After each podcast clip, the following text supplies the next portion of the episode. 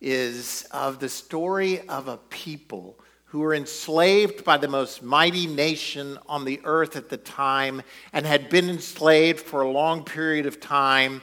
And God, because of his faithfulness and his promises, he calls this people out. He delivers them from the hands of the mightiest nation on the earth. Uh, he provides a deliverer by the name of Moses who brings them out it's miracle after miracle after miracle as they wander and move toward the land of promise that God has said He would give them. He's covenanted with them. He brings them to this land.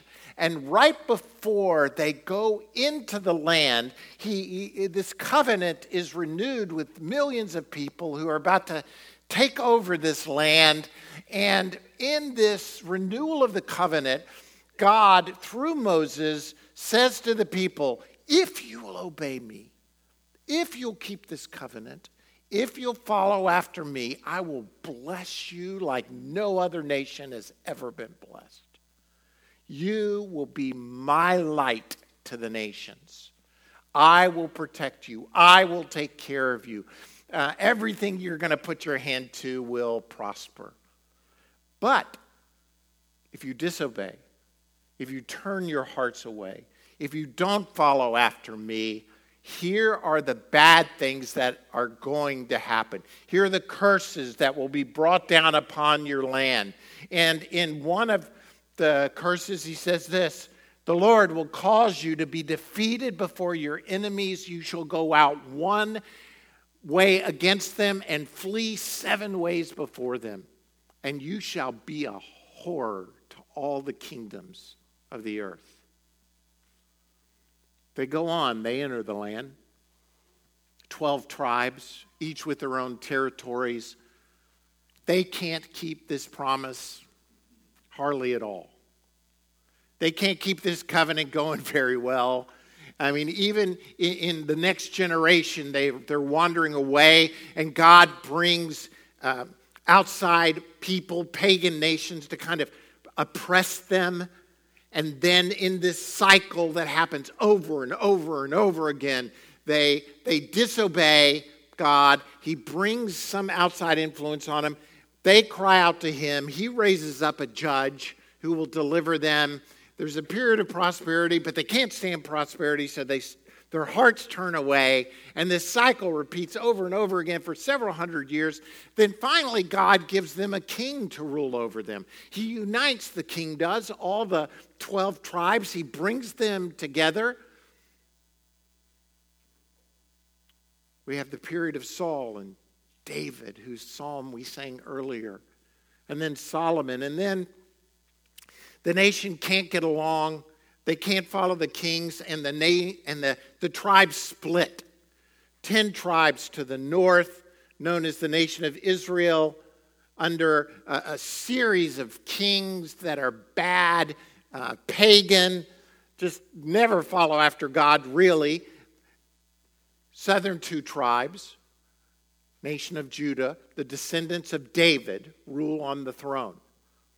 Finally, God is so fed up with the top 10 tribes, the nation of Israel, who've totally turned their hearts away. He brings the Assyrians who just totally destroy them, carry them off. As a matter of fact, you never even hear of these 10 tribes again. The lost 10 tribes of Israel, they're gone in 723 BC.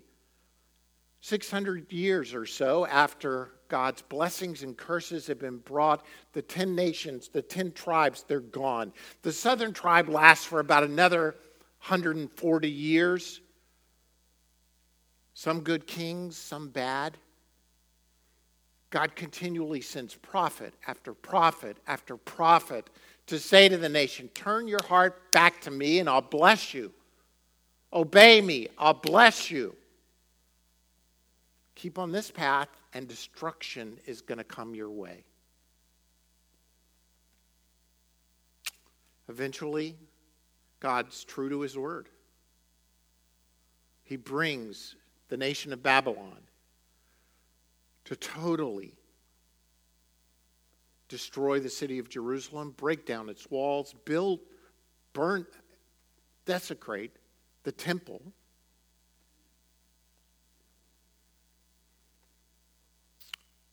Their best and brightest are carried off into captivity. Others are put into maybe forced labor camps. You get the books of Daniel as he's in the capital of Babylon. You get like Ezekiel when he's in a labor camp, basically, in a camp away. You, you, you, see the destruction. And then we come to the book of Lamentations, and it begins like a, a, a long lens shot in a movie. Like, you know, those that kind of start with the wide angle and kind of then gradually focus down, focus in on what's going on. And in Lamentations 1, it says, How deserted lies the city, once so full of people. How like a widow is she, who was once great among the nations. She who was queen among the provinces has now become a slave. Bitterly she weeps at night. Tears are upon her cheeks. Among all her lovers, there is none to comfort her. All her friends have betrayed her, they have become her enemies. After affliction and harsh labor, Judah has gone into exile. She dwells among the nations. She finds no resting place. All who pursue her have overtaken her in the midst of her distress. The roads to Jerusalem, I'm sorry, the roads to Zion mourn, for no one comes to her appointed feasts. All her gateways are desolate. Her priests groan, her maidens grieve, and she is in bitter anguish. Her foes have become her masters, her enemies are at ease. The Lord has brought her grief because of her many sins. This is a depressing, sad, horrible language. It's called the language of lament. It's lamenting this, it's mourning what once was but now is gone. It, it, it's the language of heartbreak. It's the language of followers of God who, for whatever reason, maybe their own or it's been done to them, are crying in their hearts, God, this is the reality of what's around me. We live in a broken world. Anybody want to jump right in there and say amen? the recognition that we live in brokenness. We live in a broken governmental system. We live in a broken economic system. We have, uh, uh, we have uh, slavery taking place. We have human trafficking occurring. We have abuse in our own homes. We have, we have unfaithfulness. We have every imaginable broken kind of activity going on all around us some of it by us. How do we live in this broken world? What is the language of brokenness? What is the language of this crying out to God and lament? Listen, I don't think, I real, I'm not sure, but I, I'm pretty sure you can't build a big church by preaching lamentations a lot. It goes so against the feel goodism that we as Americans desire. And yet, in the Psalms, in Lamentations, and of course, Jeremiah, all around you see this language of what does it mean to live in a broken world. I want to help us journey through this language of brokenness, this language of lament, this language of hurt in the weeks ahead. So I'm not going to say everything about it today because this is a five week sermon series. There are five chapters in the book of Lamentations that we're going to look at together. And uh, just to let you know, uh, it's, it's beautiful poetry that we don't even, uh, I, am not going to take do a textual critical analysis of the language, but um, like Psalm 119, chapters 1 and 2 and 3 and 4 or acrostics that are built on the Hebrew alphabet. So each of the 22 verses of 1 and 2 and 3, uh, 4 and 5 are like an acrostic that we don't, we, we can't, we can't see it. You know, it's like A is for apple, B is for boy, C is for cat kind of thing. But it's, the, it's a beautiful language of, in and of itself, of poetry. But there's so much more here than just a beautiful acrostic, that poster you'd put on your wall. It's the language of crying out to God in our hurt, in our disappointment, in our pain, in our suffering, and yes, even in our sin. Who wrote Lamentations has been a, an argument that's much debated. Uh, traditionally, history has said that Jeremiah wrote it. There's a passage in the book of Chronicles which seems obvious. Uh, it says Jeremiah composed laments for Josiah, and to this day, all the men and women singers commemorate Josiah in the laments. These became a tradition in Israel and are written in the laments. So you'd read this and you say, well, that's obvious. It's not so obvious. Josiah lived 40 to 50 years before the fall of the nation. Um, these laments may be a whole different lament. Jeremiah was alive through these 40 or 50 years until the fall of the nation of Israel. Maybe he wrote them. I think I'm going to use probably, I'm going to, pray, I can't help myself. I'll say Jeremiah as the author, but in some books you'll read the poet or the writer because nowhere in the book of Lamentations does it say who, who wrote them. I believe that everybody experiences brokenness. Everyone experiences pain. And even if they don't experience it in this internal sense, they look around and they question brokenness. They question evil in the world. So much so that probably one of the major questions of that the, I think the devil uses to drive this generation away from God is where's God in all the brokenness and suffering? If God is good and if God is love, then how could he allow so much evil and suffering to exist? So much so that people at times question uh, surely there can't be a God. And if he is a God, he's not fully loving because there's too much evil in the world, too much brokenness in the world, too much injustice in the world. I, th- I there are many levels and tiers, I think, both tears and tears in the language of Lamentations.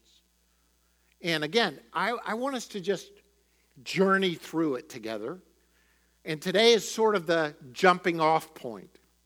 So, again, don't feel like I'm, we're getting the whole thing today, but we're going to get a, a kind of view on how we journey through pain and suffering. I, I want to say this too. I, I've pastored this church for over 30 years. Um, I know the stories that are among us. I know the pain that many have suffered. I know the pain that many are going through, the loneliness, the brokenness. And, and, my heart is here today to say either God provides in the middle of our pain, or the God we think we serve is not worth serving. It's, it's, it's, it, it, he's either here, right in the middle of your pain and suffering, or he's not the kind of God we want to be a part of. We, a God who abandons us in our suffering, a God who. And the language of lament is saying, God is here. My, uh, my, my pain sucks. My suffering is unbearable. But I recognize in the middle of the journey, God is here. Here are the points I want us to begin with this morning. It's going to sound funny, but begin with the righteousness of God. If this is the God we serve, then let's start with God is holy, God is righteous. It says in verse 1, right at the start, how deserted lies the city, once so full of people. How like a widow is she, who was once great among the nations. She who is queen among the provinces has now become a slave. Again, back to the idea God is a righteous God. He had made Israel a queen.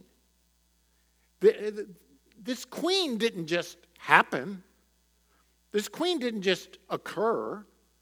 This queen was made a queen because God made her a queen. He, he bathed her, He clothed her, He married her in a covenantal sort of way. He made her what she was.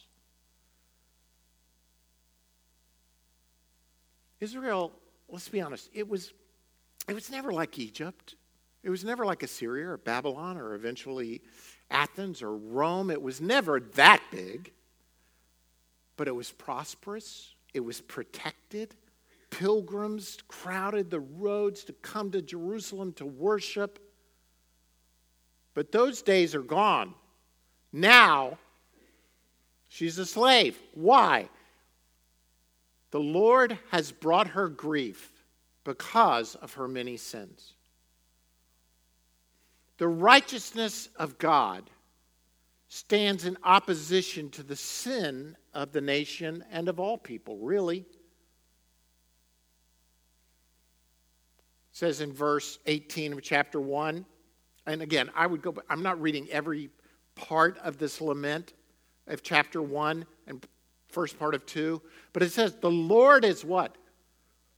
The Lord is righteous, yet I rebelled against his command. This, this picture of a righteous, holy, purely holy, no tinge of discolorment in God, stands in opposition to our idea of righteousness. You see, our idea of righteousness is this if I'm 99% good, I'm righteous. Right? I mean, I, well, especially compared to like Craig, I'm, he might be, he might be 93%, you know? So our balloon, if just, it may only be four feet off the ground, but if your balloon's only two feet, I'm more than you. And so we compare our righteousness with others. And so we think anything that happens to us, it's undeserved. But when you serve a 100% holy, righteous God, you're lucky to be standing at all. And all your works, everything you can do, the best we can do in here, and there's some good people in here whose balloon is actually much higher than mine. I mean, I, there are people in our church, and I look at them and I say, they're a better Christian than me. They just are. They're balloonists. But nobody, nobody by themselves, all your righteous acts are like filthy rags before a righteous God. The best you can offer God in your thought of holiness and righteousness is like a dirty dish rag and worse. I don't know about you, but my I, we have this dish rag, and I'll pass through the kitchen at time and I just said, Kathy, something died in here. Now, my wife, like five, six years ago, she lost her sense of smell, which at times greatly benefits me, uh, but at other times is a recognition in our house that something is dying here. That's what we bring before God this stinking dish rag and think, oh, I can't smell it. Therefore, it must be pretty good. Paul says, there is no one righteous, not even one. He's quoting from Isaiah. There is, no, um, there is no one who understands, no one who seeks God. We serve a holy, righteous God. I have this uh, diagram, and I, I just want to just kind of give you the idea here. We have this misunderstanding, I think, that we we're in this circle of creation. And that in this circle of creation, God dwells with us. God, God, God in his circle made us.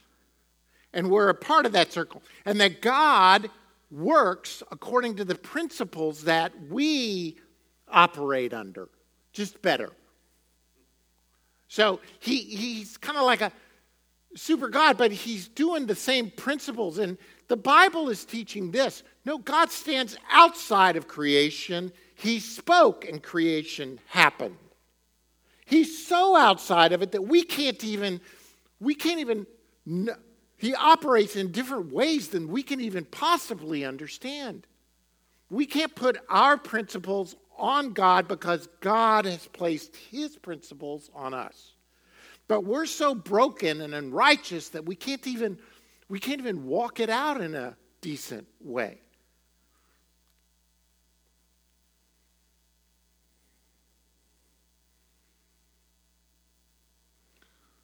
Mark Vroegop says this lament is not merely an expression of sorrow, it is a memorial. What does he mean by that? It's a remembrance. Here's what once was, but it's gone. Why is it gone? Because God would not allow it in his righteous, holy state. He can't allow sin to continue to occur. Now you may say, well, wait a minute, this is what about a guy like Job? He's lamenting. He didn't really even do anything as far as we know. Look, that's how righteous God is. God is so righteous and holy that even the things done to us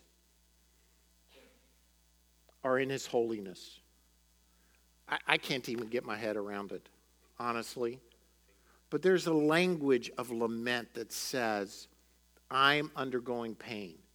But there's a righteous, holy God that drives us, I think, to believe in the sovereignty of God. So he's not only righteous, but at the same time, he's sovereign. And people struggle with this whole sovereignty of God issue. They struggle with it because, again, they come back to the question of if God is fully loving and evil occurs in the world, then how can a sovereign, loving God allow evil in the world? If he's really sovereign and loving, then he wouldn't allow evil. And yet, right here in the book of Lamentations, we see we see this God in action. He says, My sins have been bound into a yoke. By his hands they were woven together. They have come upon my neck, and the Lord has sapped my strength. He has handed me over to those I cannot withstand.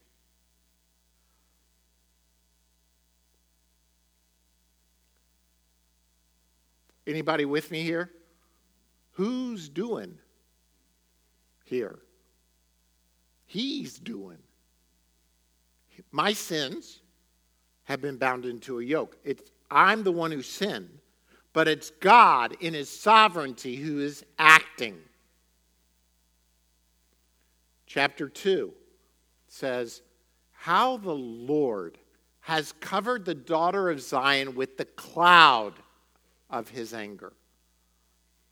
He has hunted down the splendor of Israel from heaven to earth. He has not remembered his footstool in the day of his anger.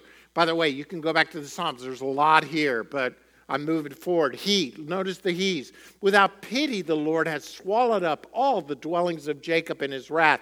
He has torn, torn down the strongholds of the daughter of Judah. He has brought her kingdom and its princes down to the ground in dishonor. In fierce anger, he has cut off every horn of Israel. He has withdrawn his right hand at the approach of the enemy. He has burned in Jacob like a flaming fire that consumes everything around it. Like an enemy, he has strung his bow. His right hand is ready. Like a foe, he has slain all who were pleasing to the eye. He has poured out his wrath like fire on the tent of the daughter of Zion. This should just it should just cause us to stop and pause and say, He is in control. Starting in, I, I mean, the He's, it, it's not a passive what God has done, it is an active work of God. He has strung the bow, He has pulled the arrow. He is the one that's doing this. How the Lord has covered the daughter of Zion with the cloud of his anger.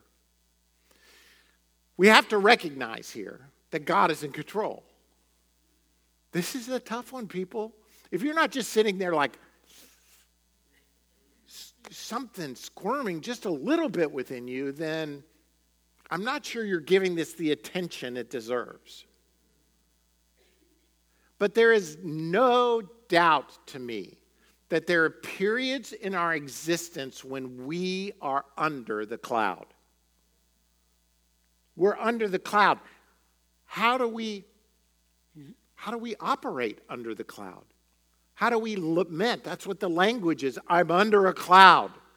God, I'm crying out to you. But I know it's your cloud. I know you're still in control because you're the God who created and spoke and said, and it was, and it happened, and it did. This is either being done to me in a broken world or it's done, being done by me in this broken world, but nonetheless, I am under the cloud.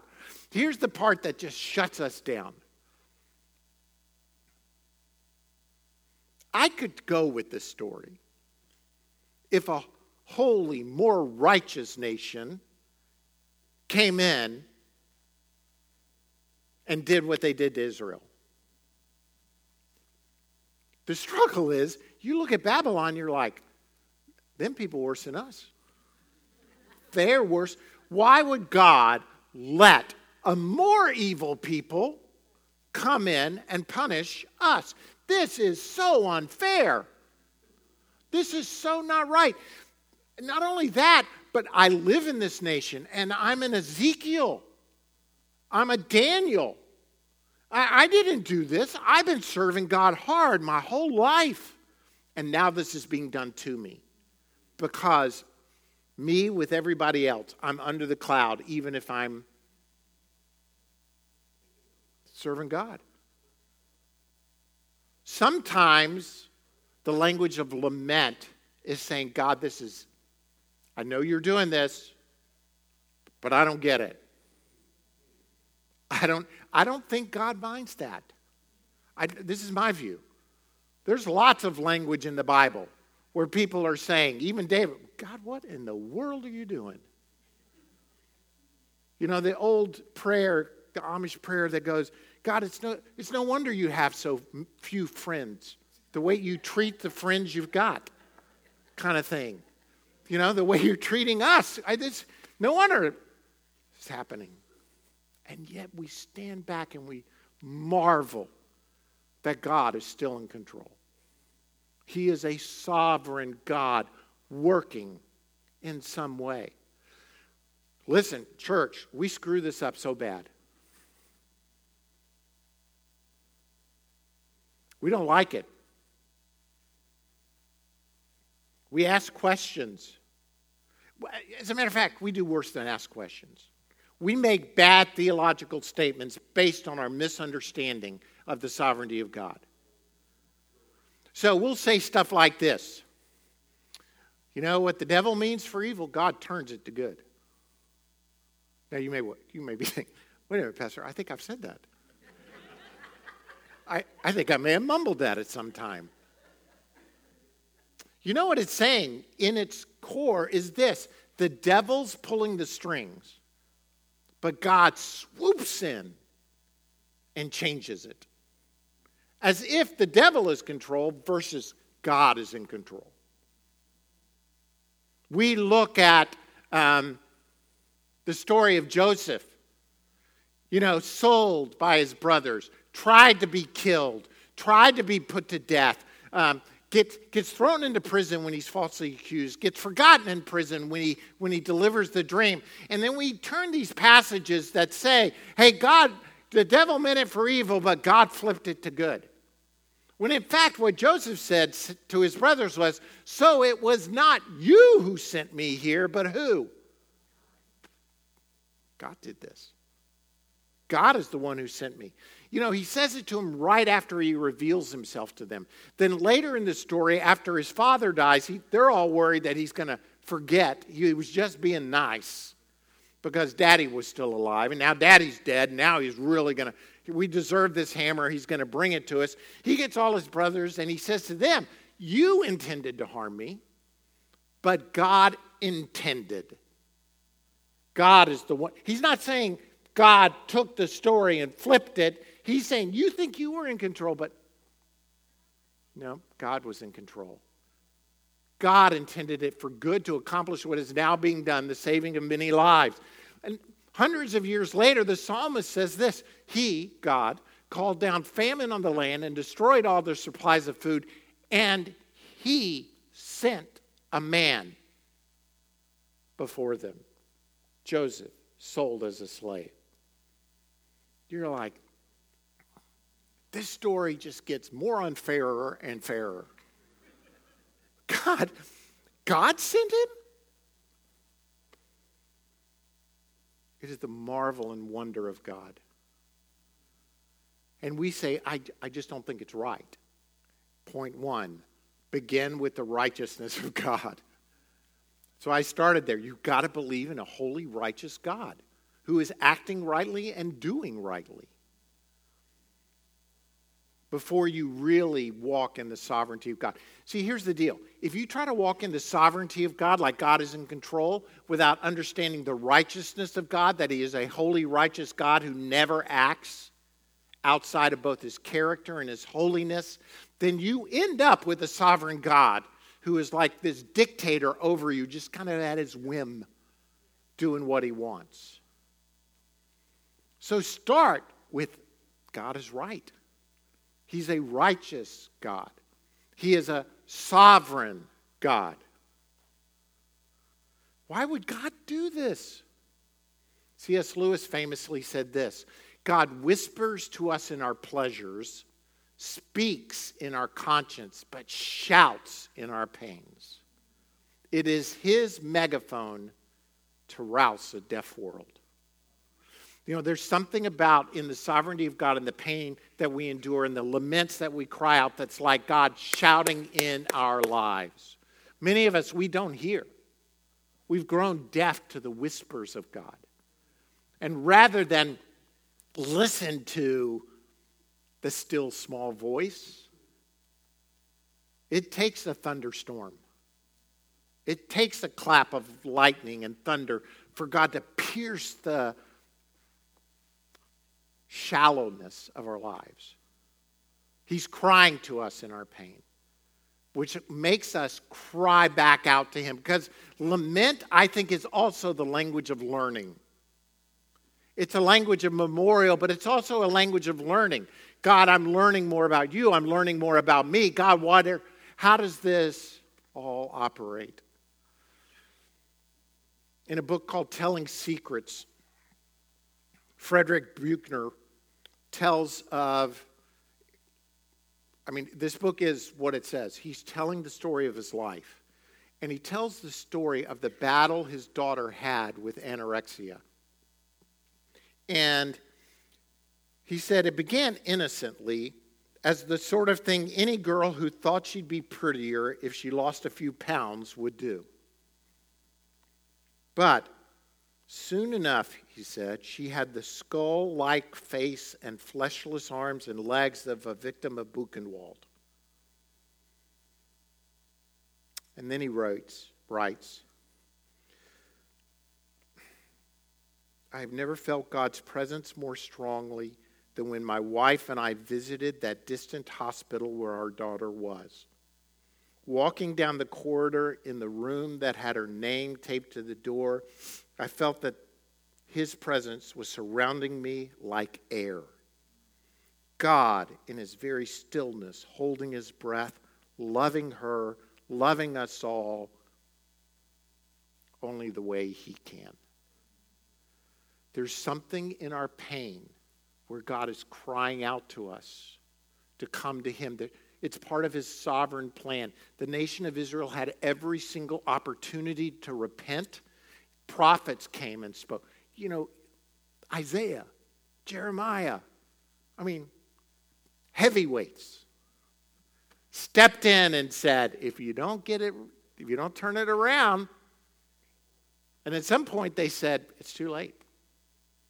It's gone. And it happened. And the language of lament is crying back out to the relationship. Lament, I think, is a memorial.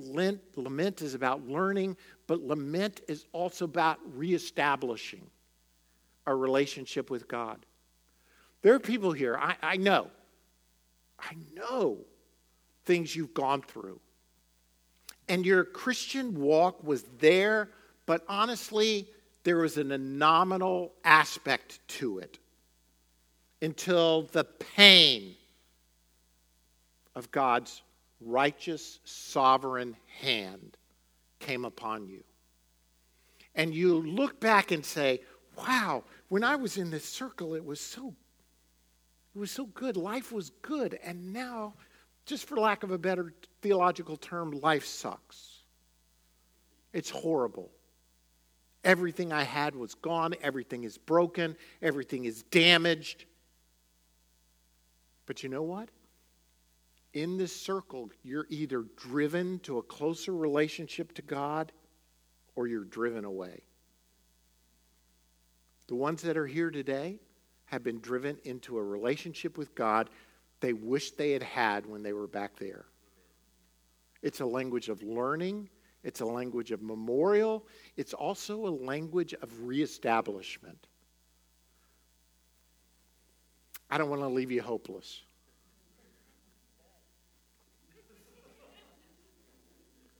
Third point is this, and I'm jumping ahead to chapter 3, but I want to leave you with this because I'm going to come back to it in the days ahead.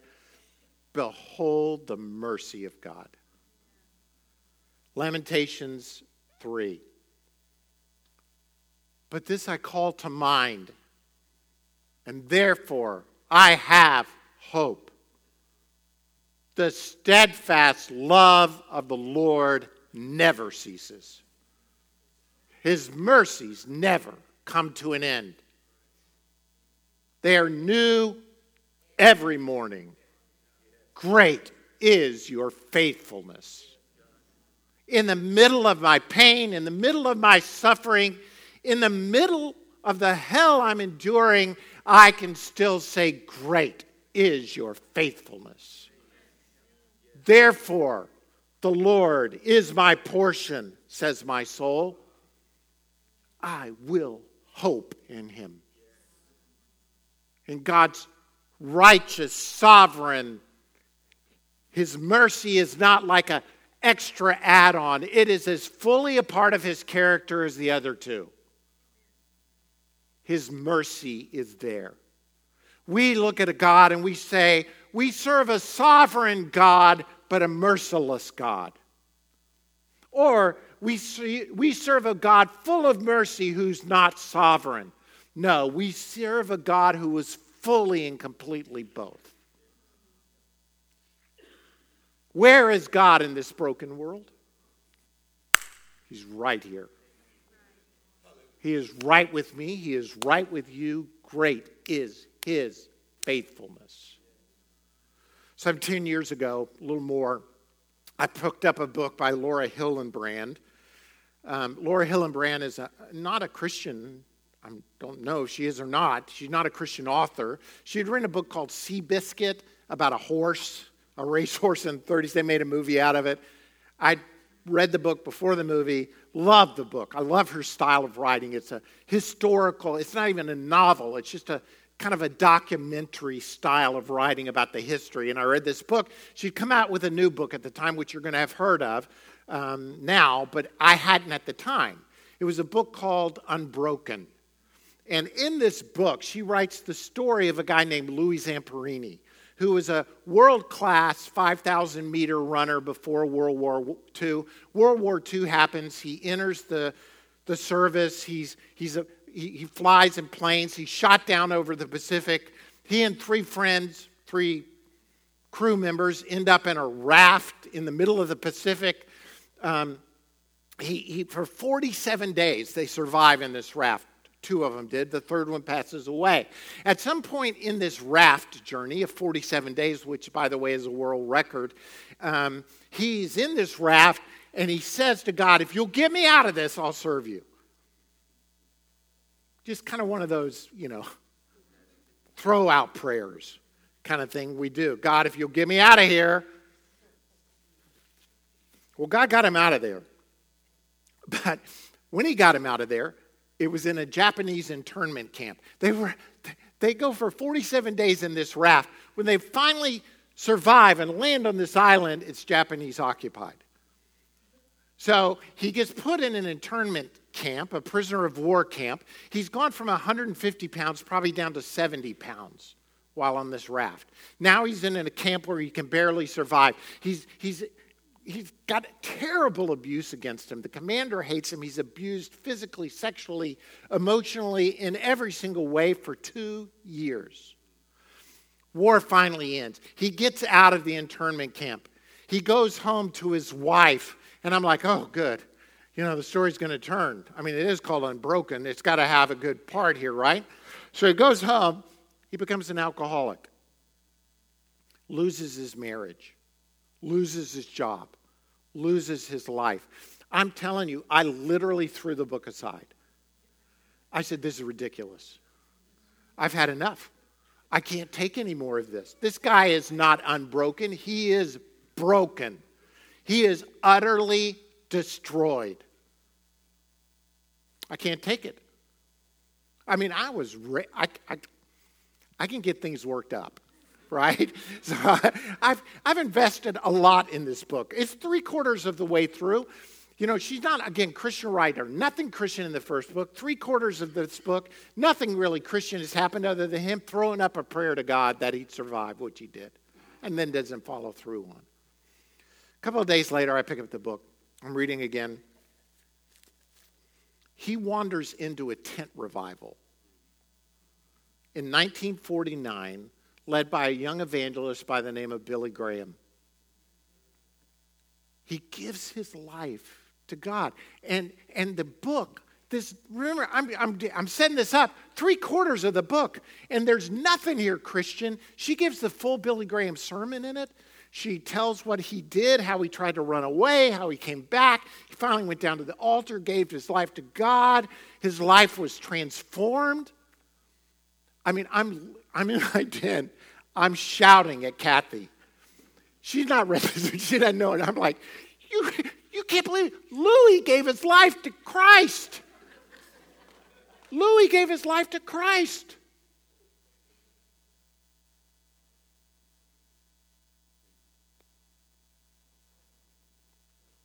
Goes on. I didn't I'd never heard of the guy before.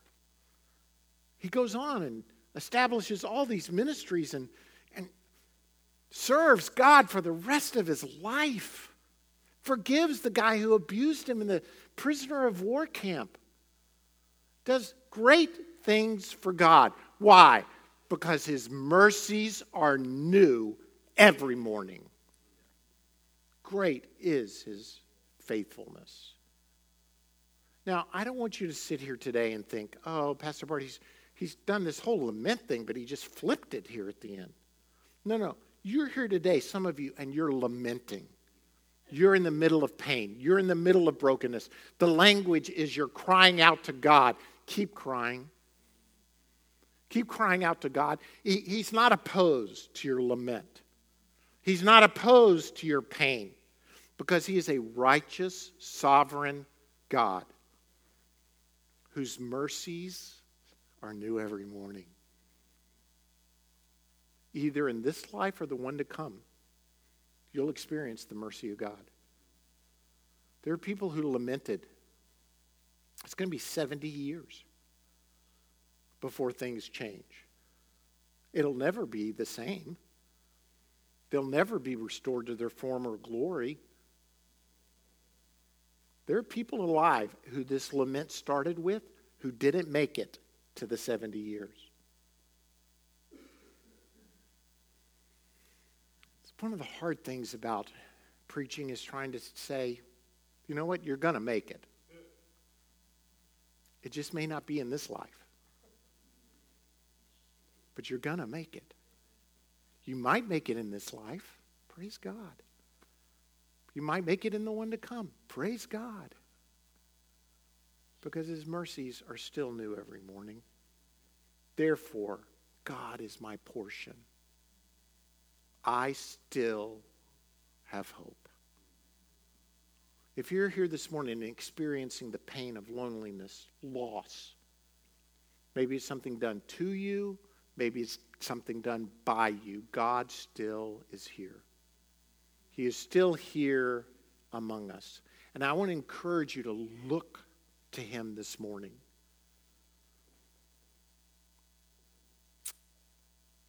Sometime in the last year, Molly and Craig went through a really tough time.